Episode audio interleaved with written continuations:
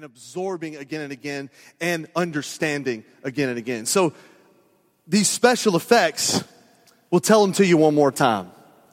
They are love, joy, peace, patience, kindness, goodness, faithfulness, gentleness, and self control. And when those things are lived out in the power of God's Spirit in us, which gives us the ability to live those things out. Remember, if you've been here, but if, if you've not been here, we'll, we'll refresh like 10 seconds. Remember, naturally, we don't crave to do those things. Naturally, in our flesh and when our human nature, the Bible says craves to do actually the opposite of those things. In fact, it, it labels it as evil and says that our, our sinful nature is so corrupt that the desire of it is so twisted that it actually craves to do the opposite of what the Spirit does. And because it craves to do the opposite of what the Spirit wants us to do, that particular list that we see there, they're at war. And so they fight against each other, creating this, these, these moments and these uh, seasons and these experiences in our lives that are difficult sometimes. But we also discovered that because of God's power in us, not because we're awesome, but because He's good and He's powerful, and through His Spirit, He's come to live inside of us and give us this power to do the things on this list, that we have the power to do them even though it seems easy and comfortable and convenient to do the other. And that's a real encouragement to us as believers and, and, to all of us who maybe you're exploring faith today. This is an encouragement to you. If you are in Christ, the power of God lives inside of a person who is in Christ through faith in his finished work on the cross. And that power gives us the ability to go against what we naturally do. And going against what we naturally do helps us what God do what God desires for us and to be what God desires for us to be. And that's an encouragement knowing that in my life, in my decisions, in my relationships, in my work, in my business decisions, in the people that I'm uh, called to be and live with, the people that I'm called to lead, that I can and you can, with God's power, do the right thing in every situation. We can apply the beauty of those characteristics and those special effects in every moment, in every situation and circumstance and corner of influence that we have in our lives through God's power. That also is very encouraging. Knowing that with God's help, no matter what I find myself doing, no matter where I find myself living, no matter who I find myself leading, that with God's help, I can do what he has called me to do and I can be who he has called me to be. And more often than not, because of his power, those attributes and fruits and special effects can come expressing themselves out of my life to great effect in the world. Aren't you, aren't you encouraged by that? I'm, I'm not a response laden preacher, but that is a, an incredible list. And it is a list that with God's help, He gives us the ability to live out. So hopefully we'll, we'll absorb that truth. Hopefully we'll, we'll have, have, have learned something new from this journey and we'll have understood at, at some level that this is what God desires for us and this is what God in His power can do through us. We can have these special effects to special effect. Paul ends his letter this way in chapter 6. We, uh, earlier in, in our time here at City Church as a church, hasn't been very long, but earlier in our time, we already did the first six verses here. So I pick up in verse 7 in chapter 6 to kind of finish this out for us and to apply some of those truths that we just talked about forward here for just a moment. Verse 7 says this Don't be misled. You cannot mock the justice of God. You will always harvest what you plant. If you notice in Paul's writings throughout the New Testament and in different ways, he, all, he illustrates a lot with farming. He illustrates a lot with the idea of producing fruit, of sowing and reaping and harvesting. So he uses a lot of uh, agrarian examples uh, when it comes to this idea of how God works in and produces fruit in our lives and what he does in and through us. And so here he uses that again. Basically, he says, You will harvest what you plant. you will get out what you put in. Don't be misled. Don't get it twisted. You will get back what you put in. Those who live, so, so, so then he, he says this definitively. So then he comes back and says, this is how it shapes and works out in our life. Those who live only to satisfy their own sinful nature will, will get back what? Will harvest decay and death from that sinful nature. But here's the good news. Those who live to please the Spirit will harvest everlasting life from the Spirit. So you, you get back what you sow in, what you put in. So if you constantly sow into the flesh, into your human nature, which naturally wants to do destructive things, bad, negative things, the opposite of what God wants us to do. If you constantly sow in, give into that, uh, resource that, give time to that, give energy to that, then you will get that back in what Paul says in decay and in death. It, it'll destroy you. But he said, if you, you sow into the Spirit, if you sow into the list that we just looked at, that we sow into the character of God, we sow into what He desires for us, then you will harvest, you will get back everlasting life. You will get back vibrancy and relevance, not only to the moment, but for eternity. You will get back hope. You will get back joy. You will get back peace. You will get back contentment and fulfillment like you've never experienced before. If you sow into those things, if you invest in those things, if you put your time and energy and resources and passion into those things, you will get life back. Pretty good exchange. I don't know about you, but I'm, I'm more interested in, in sowing into life than I am death. And, and I would rather have an experience that, that brings vitality and life to me versus the opposite. Paul says, pretty simple. This is not rocket surgery. You get back what you put in. It's pretty simple. In a minute, we're going to unpack that just a little bit because I think it's a, a, a simple principle that I, and I think we sometimes miss. So let's not. So he says, sow here, invest here, put this in here, and you get this back over here. Everlasting life. Vibrant, abundant life that Jesus even himself talked about. And in verse 9, he says, So because that's worth it, and because that's not always easy, and because that's not always popular, but because that's the best, he says in verse 9, let's not get tired of doing that. Because it's worth doing. So let's not get tired of doing what is good. At just the right time, we will reap a harvest of blessing if we don't give up. So if we don't give up or give in or sow into things that will destroy us and we will sow into things that will bring life, and that is the person of Christ and the power of his Holy Spirit that brings not only vibrancy and health and goodness to my life and purpose, but it also brings this idea of blessing. And he says it's a worthy cause, it's worthy of living and doing and not giving up on. It's worthy of your life for all of life. Therefore, if, if a person is sowing into this, doing this, and even though it just feels right to do wrong, and even though it's easy to do wrong, God gives us the ability to do what is good and to do it consistently over a period of time in our life, to not give up on it. When it's easy to just give up on it, you know? Those poor gamecocks, you know? Tough. I told someone last night that I feel almost, I felt almost guilty for enjoying their success because I was just so down on them when they started the tournament. I really was. I gave up. I thought, there's no way they're going to win a game. They couldn't beat Brookland Cayce High School at this point. And you know what? I can't get excited about this. And, and then I was like the character from Major League Two that, you know, wanted them to, to, to get rid of the stadium and cover the field. And then when they started winning, he's like, yeah, that was me. I was enjoying it. But early on, I, I just wanted to jump off the train because I was giving up on it before it ever got started. And then when it got started, I wanted to enjoy that. I, I think oftentimes we do that in life. We all, we definitely do that with what is good and what is right.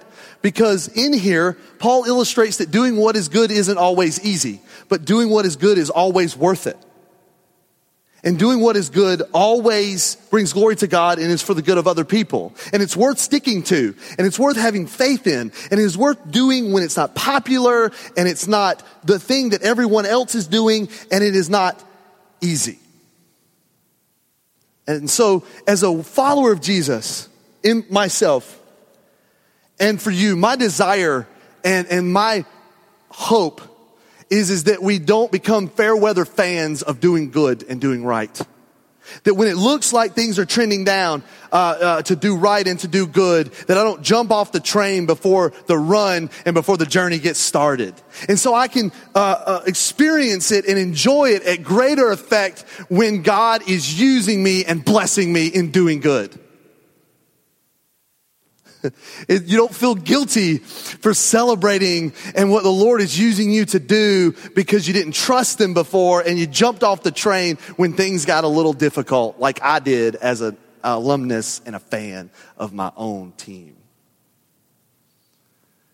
That we stay with it consistently with God's help over time with our lives for all of life. He says, because when we have the opportunity, we should do good to everyone, especially to those in the family of faith. So as we keep trudging along, as we keep grinding, as we keep doing what is good with God's help, even though it's not always easy, even though it's not always popular. He says we do so first because it brings glory to God. It reveals the character of God. It does good things in the world. It changes things. It is for the good of others. And when we do those things consistently, we are ready when the opportunity comes along to do good and to do it to everyone we come in contact with to our neighbor. And the definition of neighbor in the New Testament is whoever we come in contact with. And then he says, not only do we do good to our neighbor in the world and whoever we come in contact with, we are especially good to those who call themselves believers like us. We don't mistreat them either. We don't forget about them. And he says, I, may I never boast about anything except the cross of the Lord Jesus Christ because of that cross, my interest in the world has been crucified. My life has changed. My priorities have changed. My, my desires have changed. My passions have changed. The way I spend my time has changed. My resources, where they go, has changed. All of what was before has now been crucified, has been killed because of Christ. And the world interest in me not only has my interest in the world died, the world's pursuit of me because of Jesus' power dies too. It can't use me like it used to. It can't take advantage of me like it used to because of Christ. It doesn't matter whether we have been, I told you this word was going to pop back up, whether we have been circumcised or not. Remember, this was the religious practice that the people that were combating Paul's message of saving grace in the gospel were saying you needed to do to be saved.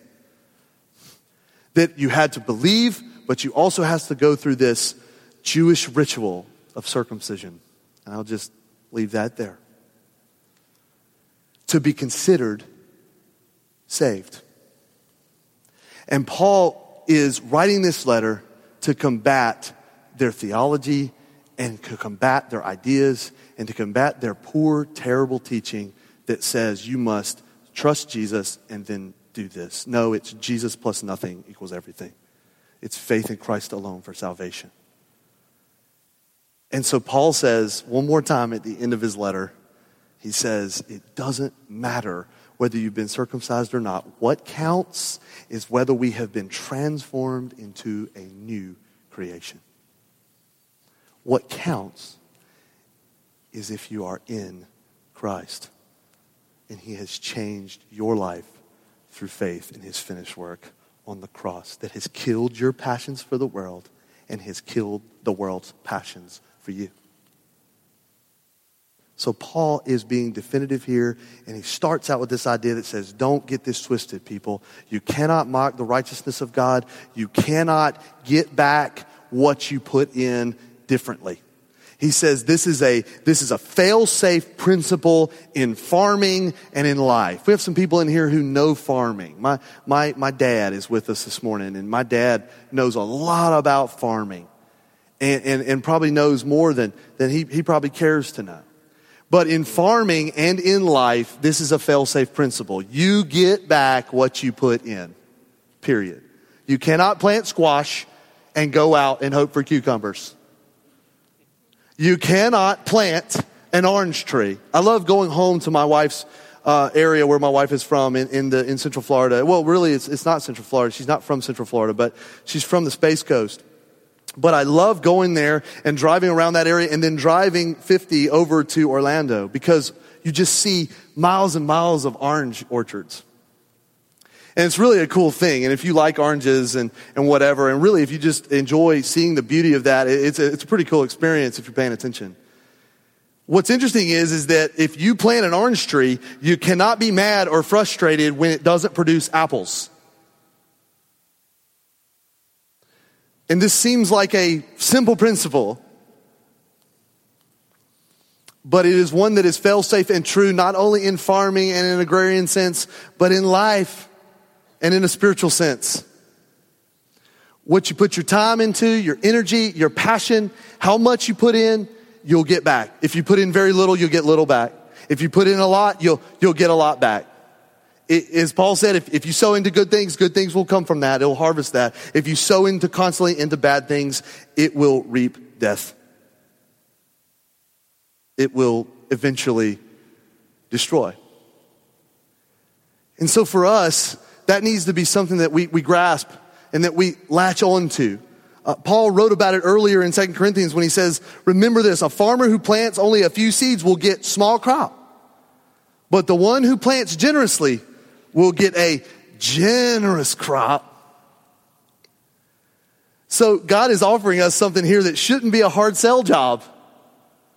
It, it, for the salesman in here, this, this, this should be probably the easiest sale you would ever make. Sow in generously, give a lot to God and to Jesus and to the Holy Spirit. And out of that, we'll reap a lot of blessing and goodness and what he desires. Give very little into that, and guess what? You'll get very little back. If you give very little to the Lord, give very little to your relationship with Christ, give very little to the power of the and leading of the Holy Spirit in your life, expect to be pretty marginal, pretty nominal, pretty average, and pretty inconsistent.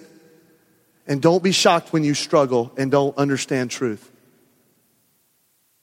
If you give it's not going to solve your problems. It's not going to, uh, all your problems. It's not going to keep the, the world from having an effect on you. It's not going to keep bad things from happening. It's not going to keep you from suffering or whatever, but it will allow you to reap life in the middle of even those things.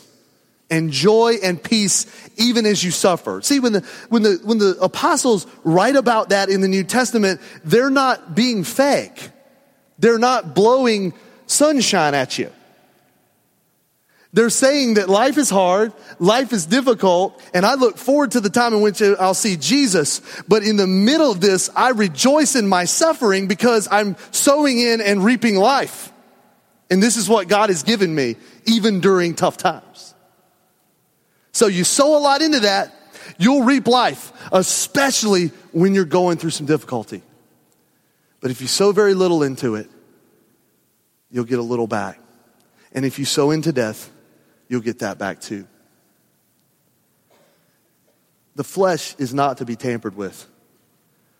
The, the flesh cannot be trusted. The Bible says that the, the heart, the human heart, is dark and is wicked and desires no good thing. And so when we sow into that which we naturally do, and when which we sow into those things that are dark and twisted and evil and are, are not good, and we constantly sow and tamper with that, it ends up coming to great effect in our lives, and oftentimes it's never good. I think we've all been there. You cannot escape this principle. you get back what you put in. And Paul says very distinctly, you should put in to the power of the Spirit, you should put in to following Christ. Because out of that, no matter what you're going through and what you're walking through and what you understand or don't understand, you will reap life. But if you sow into this other deal, you'll reap death. And just don't be shocked when you plant this particular crop thinking you're going to get something else. It always comes back what you planted.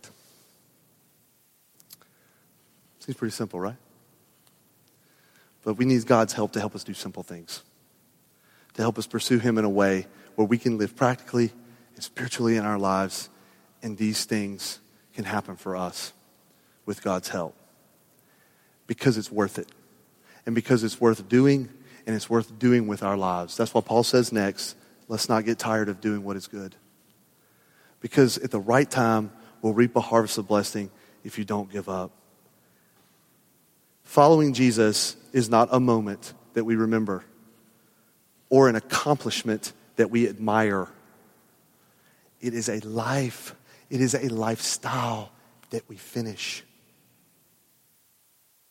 It is not a memorial.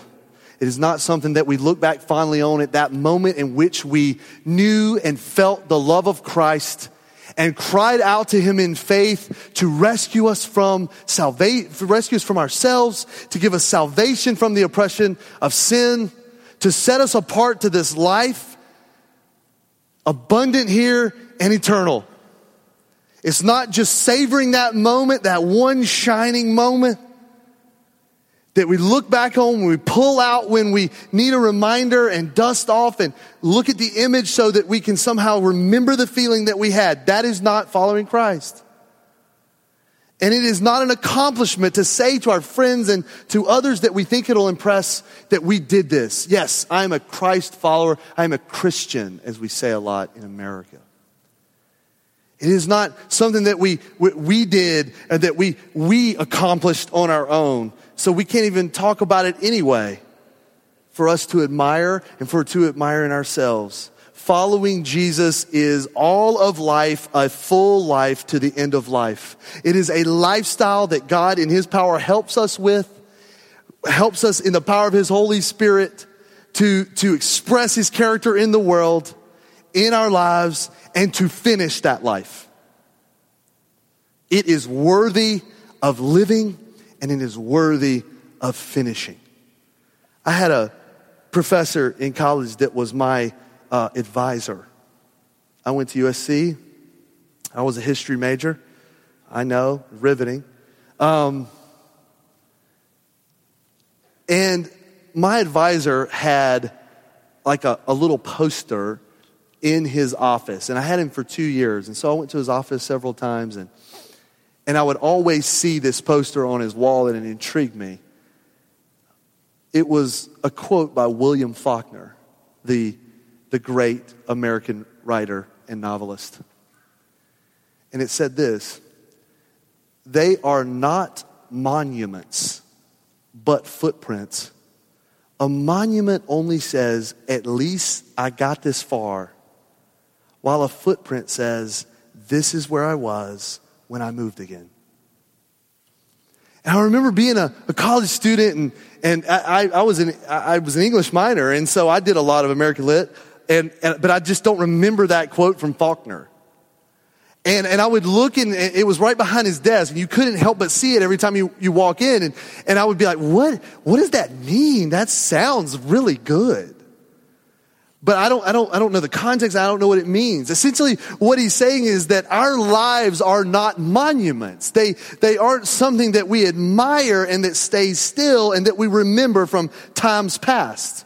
That they should be more like footprints. They should be, be visible and able to see where we were and then where we moved from. And this is what living for Jesus is. It's, it's not a monument that says, well, we got this far. Awesome. Good. I'm good. Well, when was the last time you When was the last time you did anything that looked like you followed Christ? When was the last time you did anything for Christ? When was the last time you served somebody? When was the last time you did good? When was the last time you thought about somebody other than yourself? When was the last time you worshiped Christ? When was the last time you were example to someone of Christ? That's a footprint. That's a person who says, this is where I was when I moved again. I was going forward. My life is vibrant in Christ. It is a lifestyle. It's just not something that happened once and then it's over. It's not an accomplishment that I talk about. It is going, moving. It is for life. It is all of life. It Doesn't stop. And that's why Paul says, like Faulkner, we can't stand still. This is, we can't get tired of doing good. This is for life, all of life. And people who live the Christian life as if they were a footprint, always moving forward, being able to look back where they were, but always pressing on to that next mark. Those people are ready for the opportunities when they present themselves to do good to everyone. That's what Paul says next. And, and this is important because our natural tendency is, is not to do good. And our, but, but when we do good, our natural tendency is to return good for good. So if you do something good for me, my natural tendency is to want to do something good for you, right? I struggle with that big time. If you, if I go out to eat with you and you pay for my, my, my food or you do something nice for me, there's just something natural in me and in my, I have this debtor's ethic like, I, I want to go and take you out and, and I, want, I got to get you back. Because that's why you did it, right? You did it so I get you back. And a lot of times we find that that's not the motivation at all for people. They just want to do, good. But in us, naturally, is the desire to return good for good. So we're okay with that. And evil for evil. Somebody does something bad to me, what is the natural reaction? To just love them, receive them, No, that's not my natural reaction. When someone hurts me, harms me, harms my family, harms my wife, harms my friends, uh, uh, does something that, that injures and upsets or whatever, my natural tendency. It happened this week. Someone hurt my daughter. My natural tendency was to go and hurt, to inflict pain, right? I'm just being real. Don't be, don't judge me. You know you're the same way. I'm joking. I'm not joking about the feelings I had, I'm joking about the judging thing. Because I'm sure you guys are righteous. I thought so. And it's amazing how quickly that shifts, isn't it? How, how natural it feels. And boy, I'm going to be honest with you, it feels good. That, that, that release sometimes like, oh, this is what I'm supposed to do. So when someone does evil to me, my natural tendency is to return that to them and to make them feel that way. But in doing good and in being a footprint as we move forward in living for Christ, and we don't set up a monument and that's all it is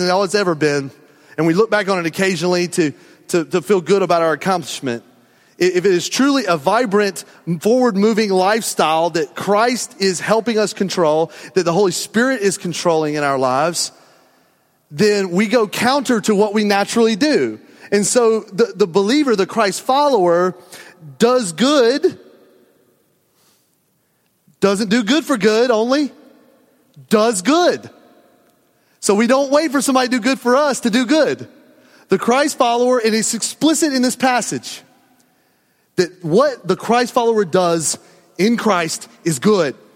Love, joy, peace, patience, kindness, goodness, faithfulness, gentleness, self control, patience. Got that in there, right? Love, joy, peace, patience. That's the one I always leave out. The Christ follower does good, period. Doesn't wait to be prompted by you doing good to me. But what sets the Christ, what's the special effect of the Christ follower too? Here's the special, special effect. When evil is done, the Christ follower, the scriptures tell us, returns good for evil. And I can tell you right now that it takes the power of a holy God. It takes the power of the Holy Spirit that the Bible equates to the power that raised Christ from the dead. That's a lot of, lot of power. Some good stuff. You can get out of a ditch with that power. That power, I'm telling you, is the only power for me that can allow me to return good for evil. Because without that, my natural tendency is to get you back.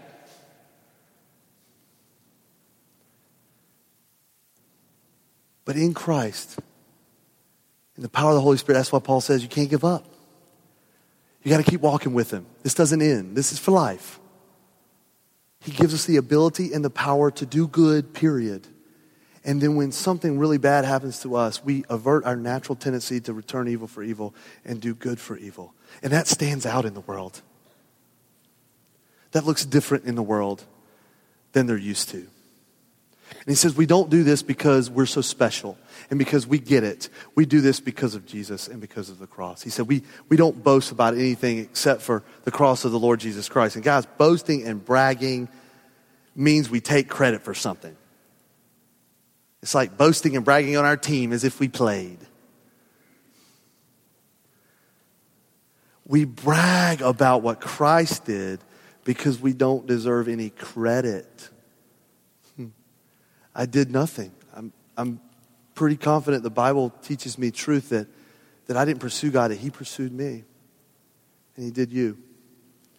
And He did that in His grace, in His mercy, and in His love and he died on the cross.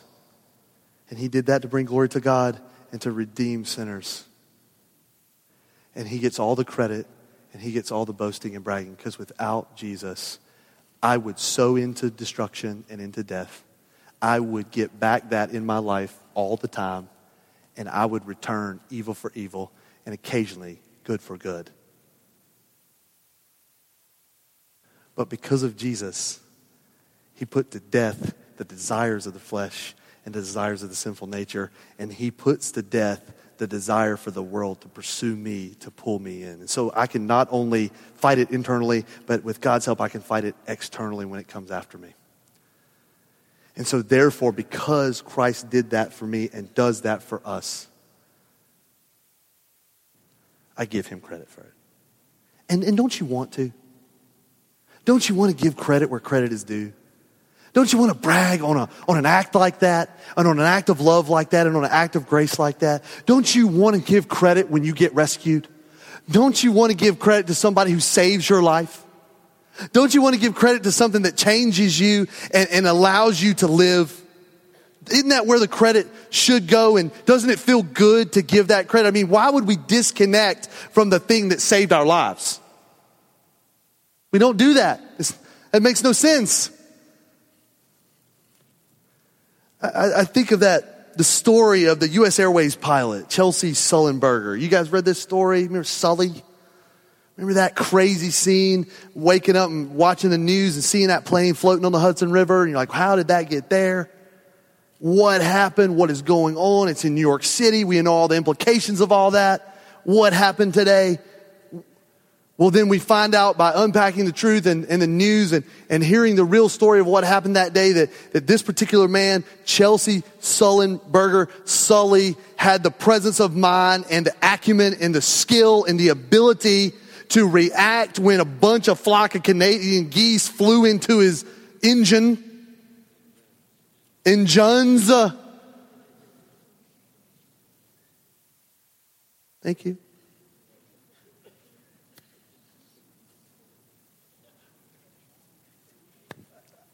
Praise Jesus. And so, right. So, so the, the thing was that he could have made it, but he, he didn't. And he proved to them that why. And, and, and it was just this unbelievable act of skill and bravery and courage. And every person on that plane was saved, including him and his co-pilot. And, and, and man, it was this unbelievable act of heroism. And, and, uh, and then he went through the ringers from the airlines because of, of liability and because of, of looking bad. And, and you know how that all goes. And, and if you read the story or, isn't there a there's a movie, right? So if you've seen the movie, you kind of know how all that went. I was struck. Let me tell you what I was struck. Me and my wife saw that movie. Let me tell you what I was struck by. And what I was, the image that struck me wasn't necessarily that haunting image of, of that plane in the river. That was chilling. And, and, it, and it was amazing to kind of walk through uh, the events of how he got to that point and the, the quick decision that he had to make to get there and the wisdom that he used and the talent that he had to do it. And a willing participant in his co pilot to help him do it as well when he could have easily pushed back in that moment. That was all impressive. That was all amazing. It's all gripping. It's all unbelievable. And it's all why we like those stories. But that wasn't the most gripping image to me. This was in the movie, they, they set the scene where he comes in and they have assembled all of the survivors. And he didn't know they were going to be in the hangar and they were going to honor him. And these people wanted to see him and they wanted to thank him for saving their lives. What, what struck me at the end of that movie is that they showed the real pictures of those images. And one of them you can find online uh, up close like this. And I want to turn your attention to the bottom, your right hand screen and look at the looks on those women's faces. And really all of them except for that poor guy right above them that looks confused.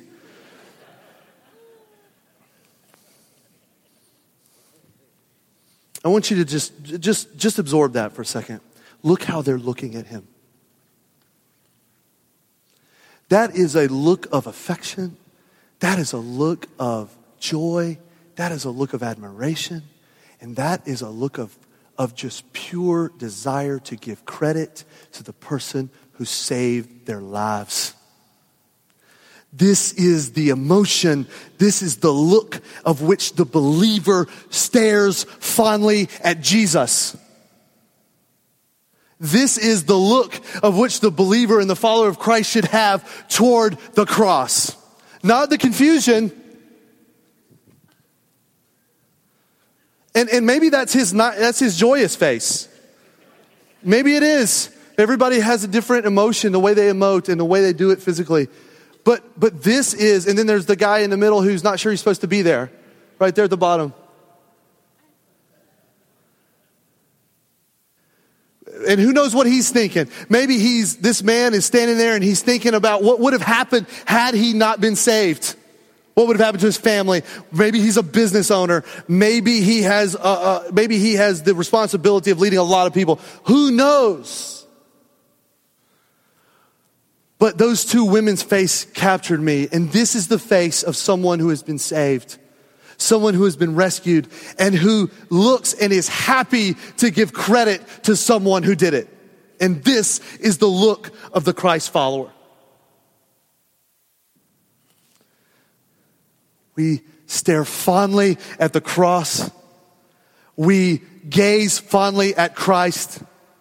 We look with love and joy and passion in our heart and affection and desire to brag on him and give him credit for saving us. And that's what pure joy and affection for a rescuer looks like.